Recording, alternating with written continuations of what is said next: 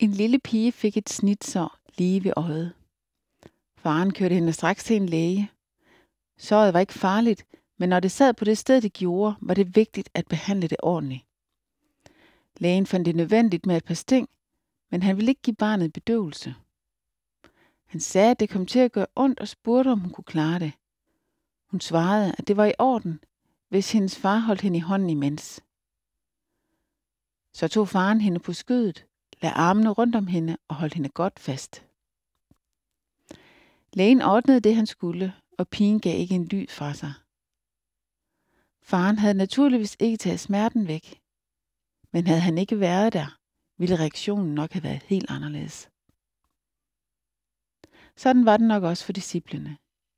De kunne frygte for fremtiden, men Jesus sagde, Gå derfor hen og gør alle folkeslagene til mine disciple.